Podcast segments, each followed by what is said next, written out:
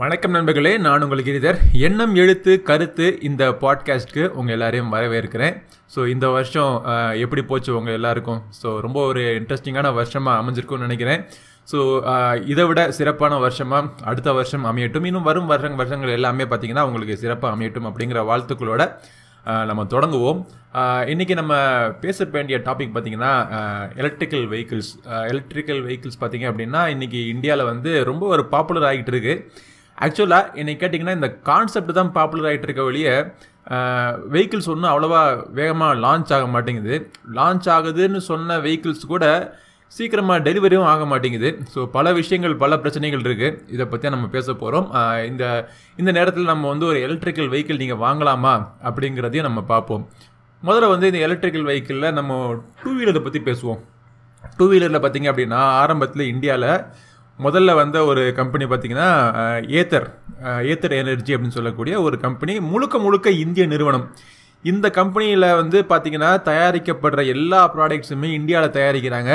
சில ப்ராடக்ட்ஸ் அந்த பேட்டரி மாதிரி சில ப்ராடக்ட்ஸ்லாம் அவங்க இம்போர்ட் பண்ணி தான் பண்ணிடுறாங்க பட் இருந்தாலும் இது வந்து ஒரு முழுக்க முழுக்க ஒரு இந்திய நிறுவனம். இதோடைய தரம் இதோடைய குவாலிட்டி பார்த்திங்க அப்படின்னா ரொம்பவே அருமையாக இருக்குது அதாவது இன்றைக்கி மார்க்கெட்டில் ரொம்ப அதிகமாக விற்றுக்கிட்டு இருக்கிற ஒரு எலக்ட்ரிக்கல் பைக் இது. ஸோ இந்த பைக் பார்த்தீங்க அப்படின்னா ரொம்ப ஒரு நம்பிக்கையான ஒரு நிலைமையில் இருக்குது நான் இந்த இந்த பைக்கோடைய ஆரம்ப காலத்திலிருந்தே இவங்களுடைய நான் ப்ரெஸ் கான்ஃபரன்ஸ்லாம் நான் போயிருக்கேன். இவங்க பேசுகிறதெல்லாம் நான் கேட்டிருக்கேன். ஒரு ப்ராடக்ட் அவங்க லான்ச் பண்ணுறதுக்கு ஒரு அவசரத்தில் லான்ச் பண்ணாமல் அதை ரொம்ப நாளாக டெஸ்ட் பண்ணாங்க. கிட்டத்தட்ட ஒரு நாலஞ்சு வருஷம் அவங்க டெஸ்ட் பண்ணாங்க. டெஸ்ட் பண்ணி டெஸ்ட் பண்ணி டெஸ்ட் பண்ணி. இம்ப்ரூவ் பண்ணி அவங்களுக்கு ஒரு கான்ஃபிடன்ஸ் வந்ததுக்கப்புறம் இந்தியாவில் லான்ச் பண்ணாங்க. ஸோ ஏத்தர் எனர்ஜி ப்ராடக்ட் அதோடைய விலை பார்த்தீங்கன்னா காஸ்ட்லியாக தான் இருக்குது கிட்டத்தட்ட ரெண்டு லட்சம் வந்துடுது இப்போது அது வாங்கணும்னு நினச்சிங்கன்னா ரெண்டு லட்சம் வந்துடுது அதோடைய ரேஞ்சும் பார்த்தோம் அப்படின்னா ஒரு நூறு நூற்றி இருபது அந்த மாதிரி தான். ஒரு தடவை நீங்கள் ஃபுல் சார்ஜ் பண்ணிங்கன்னா அந்த அத்தனை கிலோமீட்டர் தான் போகலாங்கிற மாதிரி தான் இருக்குது பட் அந்த அந்த பைக்கை நீங்கள் வாங்குனீங்கன்னா உங்களுக்கு வந்து அந்த சேஃப்டி அதில் பிரச்சனையை உங்களுக்கு எதுவுமே இருக்காது.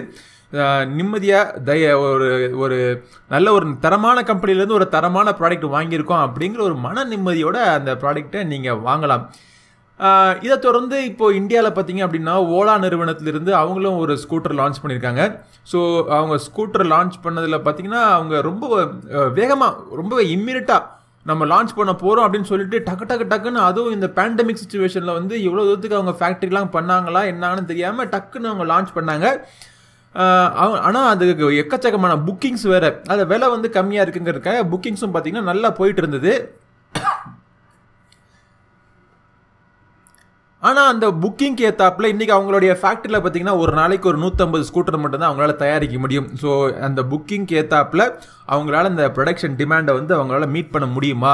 அப்படிங்கிறது ஒரு பெரிய ஒரு கேள்விக்குறியாக தான் இருக்குது என்றைக்கு அவங்க ப்ராடக்ட்டை வந்து மக்கள்கிட்ட விற்க ஆரம்பிப்பாங்க அப்படிங்கிறதும் ஒரு பெரிய ஒரு கேள்விக்குறியாக தான் இருக்குது எந்தெந்த சிட்டிஸில் வரும் எப்போ வரும் அப்படிங்கிறது ஒரு கேள்விக்குறியாக தான் இருக்குது பட் டிவிஎஸ் uh, அப்புறம் இந்த மாதிரி பெரிய பேர் போன டூ வீலர் கம்பெனியில் டூ வீலர் ஸ்கூட்டர்ஸ்க்கு பேர் போன நிறையா கம்பெனிஸ்லாம் பார்த்தீங்கன்னா அவங்களும் மெது மெதுவாக அவங்க அந்த ப்ராடக்ட்லாம் அவங்க லான்ச் பண்ணி தான் இருக்காங்க. அதுவும் சைலண்ட்டாக விற்றுக்கிட்டு தான் இருக்குது ஆனால் இப்போ என்ன டேஞ்சர் அப்படின்னா பேர் தெரியாத நிறைய புதுவித ப- புதுவிதமான பிராண்டெல்லாம் உள்ளுக்குள்ளே நுழையிறாங்க. ஸோ இது வந்து முக்கால்வாசி பார்த்தீங்கன்னா சீன நிறுவனம் இல்லாட்டி வேறு வெளிநாட்டு நிறுவனங்கள்லாம் உள்ளுக்குள்ளே வந்து அவங்களுடைய ப்ராடக்ட்டை வந்து இந்தியாவில் வந்து ஒரு விற்க ட்ரை பண்ணுறாங்க இப்போ நம்மளுடைய இந்தியர்களுடைய பெரும்பான்மையான மக்களுடைய மைண்டில் இருக்கக்கூடிய ஒரு எந்த ஒரு பொருள் நம்ம வாங்கினாலும் நம்ம மைண்டில் இருக்கக்கூடிய மைண்ட் செட் என்ன அப்படின்னா சீப்பாக இருந்துச்சுன்னா நான் வாங்குவேன். அது என்னவாக இருந்தாலும் சரி என்ன கன்றாவியாக இருந்தாலும் சரி சீப்பாக இருந்துச்சுன்னா நான் வாங்குவேன் அப்படிங்கிறது தான் பெரும்பாலான மக்கள் நினைக்கிறாங்க.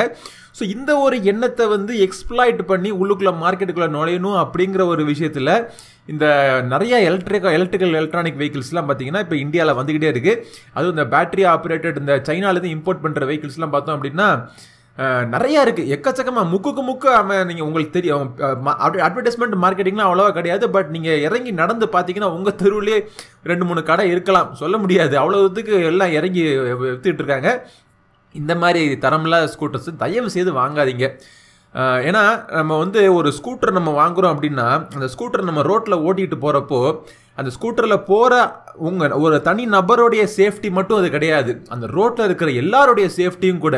ஒரு குழந்தை ஒரு ஸ்கூல் ஒரு ஸ்கூலுக்கு போகிற ஒரு குழந்தையா இருக்கலாம் வயசான ஒரு முதியவராக இருக்கலாம் ஒரு கர்ப்பிணி பெண்ணாக இருக்கலாம் ஒரு ஆஃபீஸ்க்கு போகிற ஒரு வாலிபனாக இருக்கலாம் யாராக வேணால் ரோட்டில் ஆயிரக்கணக்கான மக்கள் போவாங்க. எந்த ஒரு உயிருக்கும் நம்ம வந்து நம்ம நம்ம ரோட்டில் எடுத்துகிட்டு நம்ம ஒரு வை வை- ஒரு சைக்கிள் ஓட்டினா கூட நம்ம வந்து நமக்கு பாதுகாப்பு இருக்கோ இல்லையோ அடுத்தவங்களுக்கு பாதுகாப்பாக இருக்கணும் அப்படிங்கிற ஒரு எண்ணம் வந்து நம்ம மைண்டில் கண்டிப்பாக இருக்கணும். ஸோ இந்த மாதிரி தரமில்லாத வெஹிக்கிள்ஸ் வந்து கவர்மெண்ட் ஏன் அலோவ் பண்ணுறாங்கன்னு எனக்கு தெரியல. ஆனால் எல்லாத்துக்குமே நம்ம கவர்மெண்ட்டை நம்ம ஈஸியாக ப்ளேம் பண்ணிட்டு போயிட்டே இருக்கலாம். ஆனால் கவர்மெண்ட்டை ப்ளேம் பண்ணுறதை விட நம்ம வந்து இன்றைக்கி ஒரு இருபத்தஞ்சாயிரம் ஐம்பதாயிரூபாய்க்கு ஒரு ப்ராடக்ட் வருது.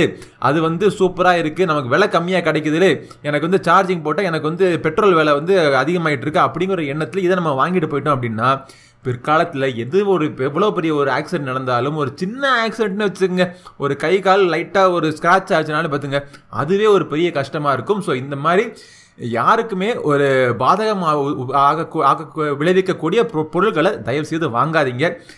பட் இந்தியாவிலேயே பார்த்தீங்கன்னா இந்திய நிறுவனங்கள் பல நிறுவனங்கள் உள்ளுக்குள்ள ப- ப- பல முதலீட்டுலாம் பட் இந்திய நிறுவனங்களே பார்த்தீங்கன்னா பல முதலாளிகள் பல முதலீட்டெல்லாம் போட்டு சின்ன சின்ன கம்பெனிலாம் ஆரம்பித்து விற்றுக்கிட்டு தான் இருக்காங்க. இல்லைன்னு சொல்லல. பட் ஓவராலாக ஜென்ரலாக பிஸ்னஸ் பெர்ஸ்பெக்டிவ் பெர்ஸ்பெக்டிவில் பார்க்காம ஒரு டெக்னாலஜி பெர்ஸ்பெக்டிவில் பார்த்தோம் அப்படின்னா என்னைய கேட்டிங்க அப்படின்னா இப்போ இருக்கிற அந்த எலக்ட்ரிக்கல் வெஹிக்கிள்ஸ்னுடைய ஸ்டேட்டஸ் எப்படி அப்படி இருக்குன்னா ஒரு ஆரம்ப நிலையில் தான் இருக்குது இந்த டெக்னாலஜி வந்து முழுக்க முழுக்க அது வந்து மெச்சூர் ஆகவில்லை.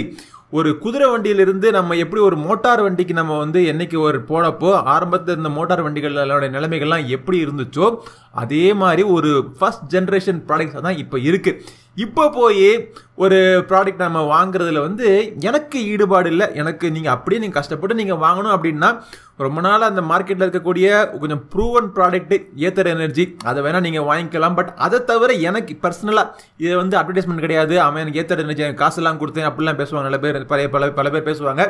அந்த மாதிரி விஷயத்துக்குலாம் நான் சொல்லலை. என்னை கேட்டிங்க அப்படின்னா நான் இப்போ இப்போ எங்ககிட்ட கையில் ஒரு ஒரு லட்ச ரூபா ரெண்டு லட்ச ரூபா இருக்குது நான் போய் ஒரு ஸ்கூட்டர் வாங்கணும் எலக்ட்ரிக்கல் ஸ்கூட்டர் வாங்கணும் அப்படின்னா நான் பர்சனலாக நான் எந்த பிராண்டையும் நம்பாமல் டேரெக்டாக போய் நான் ஏத்தர் எனர்ஜி ஸ்கூட்டரை நான் வாங்குவேன். ஒரு நம்பிக்கை இருக்குது பட் என்னை கேட்டிங்கன்னா நான் வந்து அந்த ஸ்கூட்டர் வாங்குறத விட வெயிட் பண்ணுவேன். கொஞ்சம் வெயிட் பண்ணி எலக்ட்ரிக்கல் வெஹிக்கிள்ஸ்லாம் எப்படி வந்து இன்றைக்கி இன்னும் நாட்டில் எப்படி முன்னேறுது? என்ன மாதிரி டெக்னாலஜியில் அவங்க வந்து சேஃப்டி டெக்னாலஜி சேஃப்டிக்கு என்னென்ன விஷயங்கள்லாம் கொண்டு வராங்க?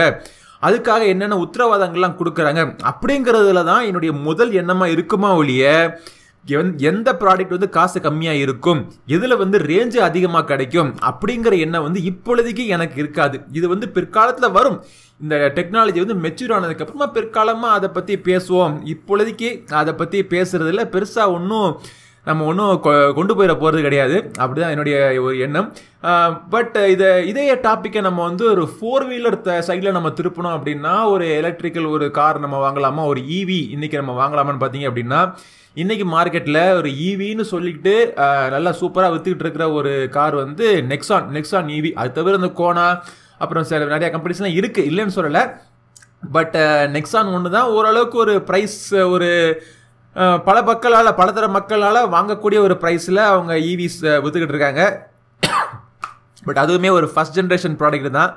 வெயிட் பண்ணி நம்ம பார்க்கணும். பட் என்னையை பொறுத்த வரைக்கும் ஒரு ஈவி இந்தியாவுக்குள்ளே வருது அப்படின்னா இந்தி முக்கியமாக இந்தியா இந்தியா அப்படின்னு நான் சொல்கிறதுக்கான காரணம் என்னன்னு பார்த்தீங்கன்னா இந்திய மக்கள் வந்து அவங்களுடைய பொருளாதாரம் வந்து ரொம்பவே வந்து ரொம்ப கான்சியஸாக இருப்பாங்க. ஒரு சின்ன ஒரு ப்ராடக்ட் ஒரு பை வாங்கினா கூட அந்த ப்ராடக்ட்னுடைய பலதர ஆங்கிளில் யோசிப்பாங்க. ஸோ அந்த மாதிரி ஒரு விஷயத்தில் இப்போ e ஈவிஸ் வந்து இந்தியாவுக்குள்ளே வருது அப்படின்னா எடுத்தோம் கவுத்தோம் அப்படின்னு ஒரு முடிவு எடுக்காமல் இந்த டெக்னாலஜி இன்னும் இம்ப்ரூவ் ஆகுதா? டெக்னாலஜி இம்ப்ரூவ் ஆகிறது இம்ப்ரூவ் ஆகிறத விட அந்த டெக்னாலஜி எல்லாரும் வாங்கக்கூடிய விலையில லான்ச் பண்ணுறாங்களா அப்படிங்கிறத பார்க்கணும். இப்போது இரண்டாயிரத்தி இருபத்தி ரெண்டு வருஷத்தில் ஒரு அஞ்சு இவி கார்ஸ் உள்ளுக்குள்ளே மார்க்கெட்டுக்குள்ளே வரப்போகுது அப்படின்னு சொல்லிட்டு ஒரு பேச்சு இருக்குது ஆனால் நம்ம பார்த்தோம் அப்படின்னா அந்த அஞ்சு காருமே ஐம்பது லட்சத்துக்கு மேலே ஒரு ப்ரைஸ் செக்மெண்ட்டை தான் அவங்க லான்ச் பண்ண போகிறாங்க அப்படிங்கிறப்போ ஒரு அஞ்சு பர்சன்ட் வாங்குவாங்களா? இந்திய மக்கள். அஞ்சு பர்சன்ட் வாங்க ம- மக்களுக்கு வாங்குறதுக்கு சக்தி இருக்குமா? அப்படிங்கிறத யோசிப்போம். மித்த எல்லாருக்குமே இந்த காரை வாங்கிடணும் அப்படிங்கிற சக்தி இருக்குமா அப்படிங்கிறது தெரியல.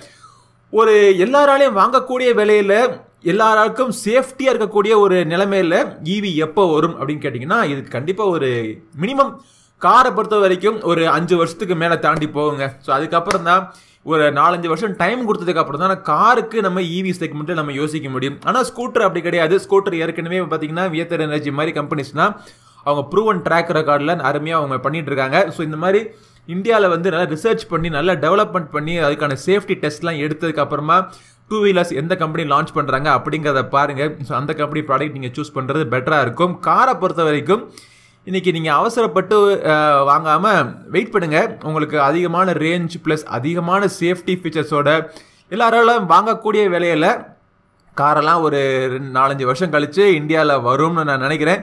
ஸோ அது வந்ததுக்கப்புறமா நம்ம வாங்கலாம். ஸோ இப்போ வந்து எலக்ட்ரிக்கல் வெஹிக்கிள்ஸ் பற்றி நம்ம பேசிட்டோம். அதே மாதிரி இன்னொரு வித்தியாசமான ஒரு concept NFT non fungible tokens அப்படின்னு சொல்லக்கூடிய ஒரு டாபிக் இதை பற்றி நம்ம பேசுவோம். கிரிப்டோகிராஃபி சம்மந்தப்பட்ட ஒரு விஷயம். ரொம்ப இன்ட்ரெஸ்டிங்கான ஒரு விஷயம் கூட. இதை பற்றி நம்ம பேசுவோம். ஆக்சுவலாக இந்த இன்டர் இந்த விஷயத்தை பற்றி இன்டர்நெட்டில் சோஷியல் மீடியாவில் பல பேர் பேசி பல விதமான கருத்துக்கள் எல்லாம் சொல்லி நான் கேள்விப்பட்டிருக்கேன்.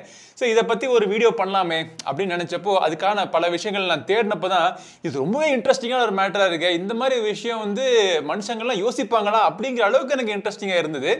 என்எஃப்டி அப்படிங்கிற ஒரு விஷயம் பார்த்தீங்கன்னா புதுசு கிடையாது.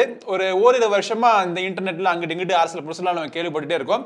ஆனால் சமீப காலமாக இது ரொம்பவே பாப்புலர் ஆயிடுச்சு எவ்வளோ பாப்புலர் ஆயிடுச்சு அப்படின்னா நம்மளுடைய செலிபிரிட்டிஸ் நம்மளுடைய ஹாலிவுட் கோலிவுட் ஏன் நம்மளுடைய தமிழ் தமிழ் சினிமா உலகத்தில் இருக்கக்கூடிய பல செலிபிரிட்டிஸ் கூட இந்த என்எஃப்டி அப்படிங்கிற செக்மெண்ட்டுக்குள்ளே இறங்கிட்டாங்க அப்படின்னு நம்ம மக்கள் எல்லாருக்குமே இது என்ன அப்படின்னு தெரிஞ்சுக்கணும்னு ஒரு ஒரு ஆர்வம் வந்துருச்சு. ஸோ இதுக்கான விரிவாக்கம் என்னன்னு பார்த்தீங்க அப்படின்னா நான் ஃபஞ்சிபிள் டோக்கன்ஸ் அப்படிம்பாங்க. நான் ஃபஞ்சிபிள்னா என்ன? ஃபஞ்சிபிள்னா என்ன அப்படின்னு பார்ப்போம் அப்படின்னா அதாவது இர்ரீப்ளேசபிள் இந்த உலகத்தில் பல விஷயங்கள் பார்த்தீங்க அப்படின்னா இப்போ ஒரு பத்து ரூபா நீங்கள் எடுத்துக்கணும்னு வச்சுக்கோங்க. உங்கள்கிட்ட ஒரு பத்து ரூபா இருந்துச்சு அப்படின்னா அந்த பத்து ரூபாய்க்கு பதிலாக இன்னொரு பத்து ரூபா நான் கொடுத்தேன் அப்படின்னா அது நீங்கள் எடுத்துப்பீங்க. இப்போ ஒரு நூறுரூவா இருந்துச்சு அப்படின்னா அந்த நூறுரூவாய்க்கு பதிலாக இன்னொரு பத்து நூறுரூவா கொடுத்தேன்னா அதுவும் நீங்கள் எடுத்துப்பீங்க ஸோ அது வந்து ரீப்ளேசபிள் ஆனால் சில விஷயங்களை ரீப்ளேஸ் பண்ணவே முடியாது. ரொம்பவே யூனிக்கான ஒரு விஷயமா இருக்கும். அதுக்கு பேர் தான் ஃபஞ்சிபிள் அப்படி நான் ஃபஞ்சிபிள் அப்படிங்கிறாங்க. ஸோ அந்த நான் ஃபஞ்சிபிள் அப்படிங்கிறதுக்கான இங்கிலீஷ் விஷயம் இதுதான். இங்கிலீஷ் டேர்ம் இதுதான். இதுக்கப்புறமா இதோட சேர்த்து டோக்கன்ஸ் அப்படின்னு வந்துட்டோன்னே இந்த டோக்கன்ஸ் என்ன அப்படின்னு பார்த்தோம்னா நம்மளுடைய பிட்காயின் எக்ஸ்பிளனர் வீடியோவில் பிளாக் செயின் அப்படின்னு சொல்லிட்டு ஒரு விஷயம் நான் சொல்லியிருந்தேன். இந்த கிரிப்டோ கரன்சி விஷயங்களில் ஒரு டிரான்சாக்ஷன் நடக்குதுன்னு வச்சுங்களேன் அந்த டிரான்சாக்ஷன் எல்லாமே பார்த்தீங்கன்னா வரிசையாக ஒன்று ஒன்றுக்கு பின்னாடி ஒரு ஒரு டிரான்சாக்ஷன் இன்னைக்கு நடக்குது. அடுத்த செகண்ட் இன்னொரு டிரான்சாக்ஷன் நடக்குது அப்படிங்கிறப்போ வரிசையாக ஒவ்வொரு டிரான்சாக்ஷனாக வச்சு ஒவ்வொரு டிரான்சாக்ஷன் முடிகிறப்போ அது ஒரு ஒரு டப்பாக்குள்ளே போட்டு அந்த அந்த டப்பாவை மூடிட்டு அது ஒரு பிளாக் அப்படின்னு சொல்லுவோம். ஸோ இந்த டப்பாலேருந்து அடுத்த டப்பாக்கு ஃப்ளோ ஆகிற இந்த டிரான்சாக்ஷன்லேருந்து அடுத்த டிரான்சாக்ஷன் ஆரம்பிக்குதுன்னு வச்சுங்களேன் அது இன்னொரு டப்பாவில் போட்டு அந்த டப்பாவில் சில டிரான்சாக்ஷன் நடந்துட்டு இருக்கு. ஸோ இந்த எல்லாத்தையும் சேர்த்து நம்ம லிங்க் பண்ணி வைக்கிறது தான் பிளாக் செயின் ஸோ இந்த மாதிரி பிளாக் செயின் அப்படிங்கிற விஷயம் வந்து ரொம்ப ஒரு செக்யூரான விஷயம் பப்ளிக்கலி வெரிஃபையபிள் விஷயம் அப்படிங்கிறப்போ இதுதான் வந்து அவங்க இந்த மாதிரி என்எஃப்டி டோக்கன்ஸில் யூஸ் பண்ணுறாங்க இப்போ உலகம் பார்த்தீங்க அப்படின்னா வெர்ச்சுவல் வேர்ல்டு ஆகிக்கிட்டு வருது. பல விஷயங்கள் புதுசான விஷயங்கள்லாம் நம்ம கேள்விப்பட்டிருக்கோம். ஆக்மெண்டட் ரியாலிட்டி வெர்ச்சுவல் ரியாலிட்டிலாம் தாண்டி ஆக்மெண்டட் ரியாலிட்டி அப்படின்னு வந்துச்சு. அதெல்லாம் தாண்டி இப்போ வந்து மெட்டாவர்ஸ் அப்படின்னு சொல்லிட்டு இருக்காங்க. மெட்டாவர்ஸ் அப்படிங்கிறது வெர்ச்சுவல் வேர்ல்டு தான். ஆனால் அந்த வெர்ச்சுவல் வேர்ல்டு இருக்கக்கூடிய அந்த விஷயங்களை வந்து நீங்கள் வந்து சம்பாதிச்சு வாங்கக்கூடிய ஒரு விஷயமா இருக்கும். இப்போ இந்த வீடு பார்த்தீங்கன்னா இதே மாதிரி மெட்டாவர்ஸில் இன்னொரு நான் ஒரு ஸ்டுடியோ நான் கிரியேட் பண்ணி அந்த ஸ்டுடியோவில் வைக்கக்கூடிய ஒவ்வொரு விஷயங்களுமே பார்த்தீங்கன்னா ஃப்ரீயாக நான் வந்து சாஃப்ட்வேரில் அப்படி டிசைன் பண்ணி வைக்க முடியாது. ஒவ்வொன்றுத்துக்குமே பார்த்தீங்கன்னா நான் காசு கொடுத்தோ எதை ஏதாவது வகையில் ஒரு காசு கொடுத்தோ ஒரு பிட்காயினோ ஒரு கிரிப்டோ கரன்சி ஏதோ ஒன்று கொடுத்து அந்த இடத்த நான் வாங்கி வைக்கணும். ஸோ அந்த மாதிரி எனக்குன்னு சொந்தமாக கிரியேட் பண்ணிக்கிற ஒரு இடம் தான் மெட்டாவர்ஸ் நமக்கு இன்னைக்கு பழகி போன உலகத்துல இருந்து இன்னுமே வரக்கூடிய இந்த உலகம் பார்த்தீங்கன்னா ரொம்ப ஒரு வித்தியாசமான ஒரு உலகமா இருக்க போகுது. ஸோ வெர்ச்சுவல் வேர்ல்டு இந்த கொரோனா வைரஸ் இதனால வந்து இந்த ஆன்லைனில் படிக்கிறது இதெல்லாம் மேட்டரே கிடையாதுங்க. இதுக்கெல்லாம் முன்னாடியே பார்த்தீங்க அப்படின்னா இந்த உலகம் வந்து வெர்ச்சுவல் வேர்ல்டுக்கு ஒரு படி உள்ள எடுத்து வச்சிருச்சு. நமக்கு தெரியாத இன்னொரு உலகம் பார்த்தி நமக்கு இன்னும் பரிச்சயம் இல்லாத இன்னொரு உலகம் பார்த்தீங்கன்னா அந்த அந்த வெர்ச்சுவல் வேர்ல்டுக்குள்ளே பயங்கரமாக பூந்து விளையாண்டுக்கிட்டு இருக்காங்க அப்படின்னு சொல்லலாம். இந்த மாதிரி பூந்து என்னென்ன விளையாண்டுட்டு இருக்காங்க அப்படின்னு பார்த்தீங்க அப்படின்னா இவங்களுக்குன்னு சில விஷயங்களை வெர்ச்சுவல் வேர்ல்டில் வாங்கி வச்சுக்கிறாங்க. இந்த விஷயம் அவங்க வாங்கி வைக்கிற விஷயங்கள் பார்த்தீங்க அப்படின்னா யுனிக்காக இருக்கும் ஒரே ஒரு பொருள் தான் இருக்கும். அந்த பொருள் பார்த்தீங்கன்னா வேற ஒரு ரீப்ளேஸ் பண்ண முடியாது. அந்த யுனிக்காக இருக்கா அப்படின்னு வெரிஃபை பண்ணுறதுக்கு பார்த்தீங்கன்னா இந்த பிளாக் செயின் இருக்கக்கூடிய டோக்கன்ஸ்லாம் யூஸ் பண்ணிக்கிறாங்க. ஓகே இதை வந்து ஒரு ரியல் லைஃப் எக்ஸாம்பிளோட நான் உங்களுக்கு சொல்கிறேன் தமிழ்நாட்டுக்காரர் தான் விக்னேஷ் சுந்தரேசன் அப்படின்னு பேர். விக்னேஷ் சுந்தரேசன் அப்படின்னு சொன்னோன்னா இந்த உலகத்துக்கு யாருக்குமே தெரியாது. ஆனால் அவருக்கு இன்னொரு பேர் இருக்குது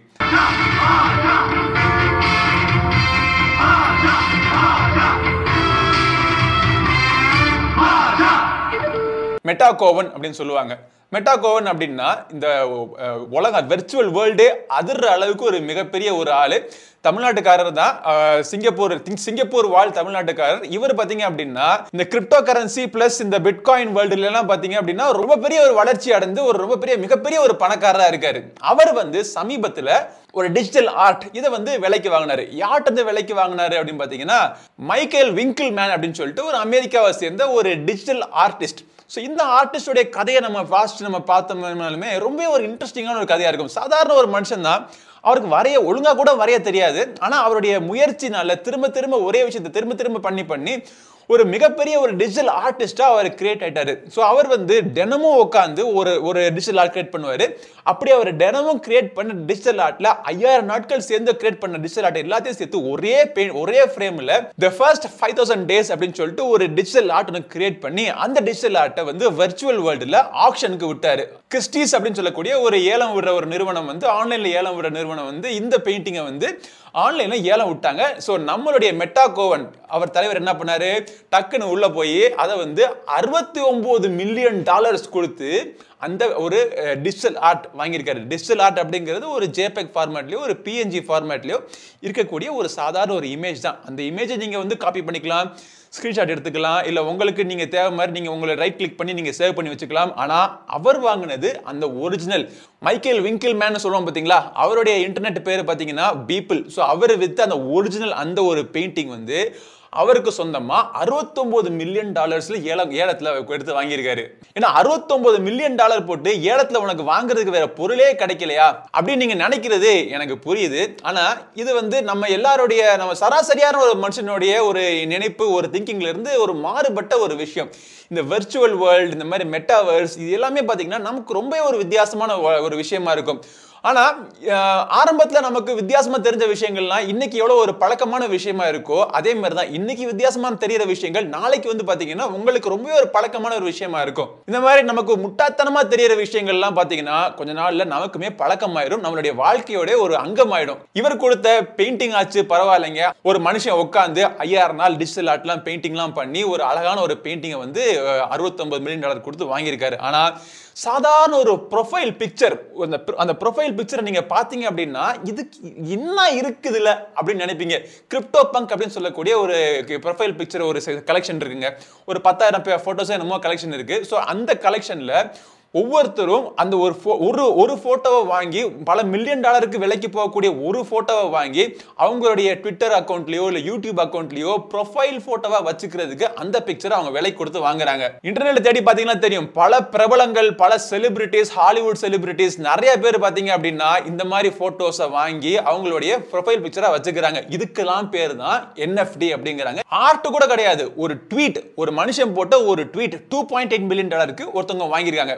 என்ன ட்வீட் அப்படின்னு பார்த்தீங்கன்னா ஜாக் டார்சி அப்படிங்கிறவர் வந்து ட்விட்டரை கண்டுபிடிச்சவர். அவர் வந்து ட்விட்டரில் வந்து முதல் முதல்ல கண்டுபிடிச்ச உடனே ஒரு ட்வீட்டை போடுவோமே அப்படின்னு சொல்லிட்டு ஒரு ட்வீட்டை போட்டிருக்காரு. அந்த ட்வீட்டை பார்த்தீங்க அப்படின்னா இன்னொருத்தர் வந்து விலை கொடுத்து டூ பாயிண்ட் எயிட் மில்லியன் டாலர்ஸ்க்கு வாங்கியிருக்காரு.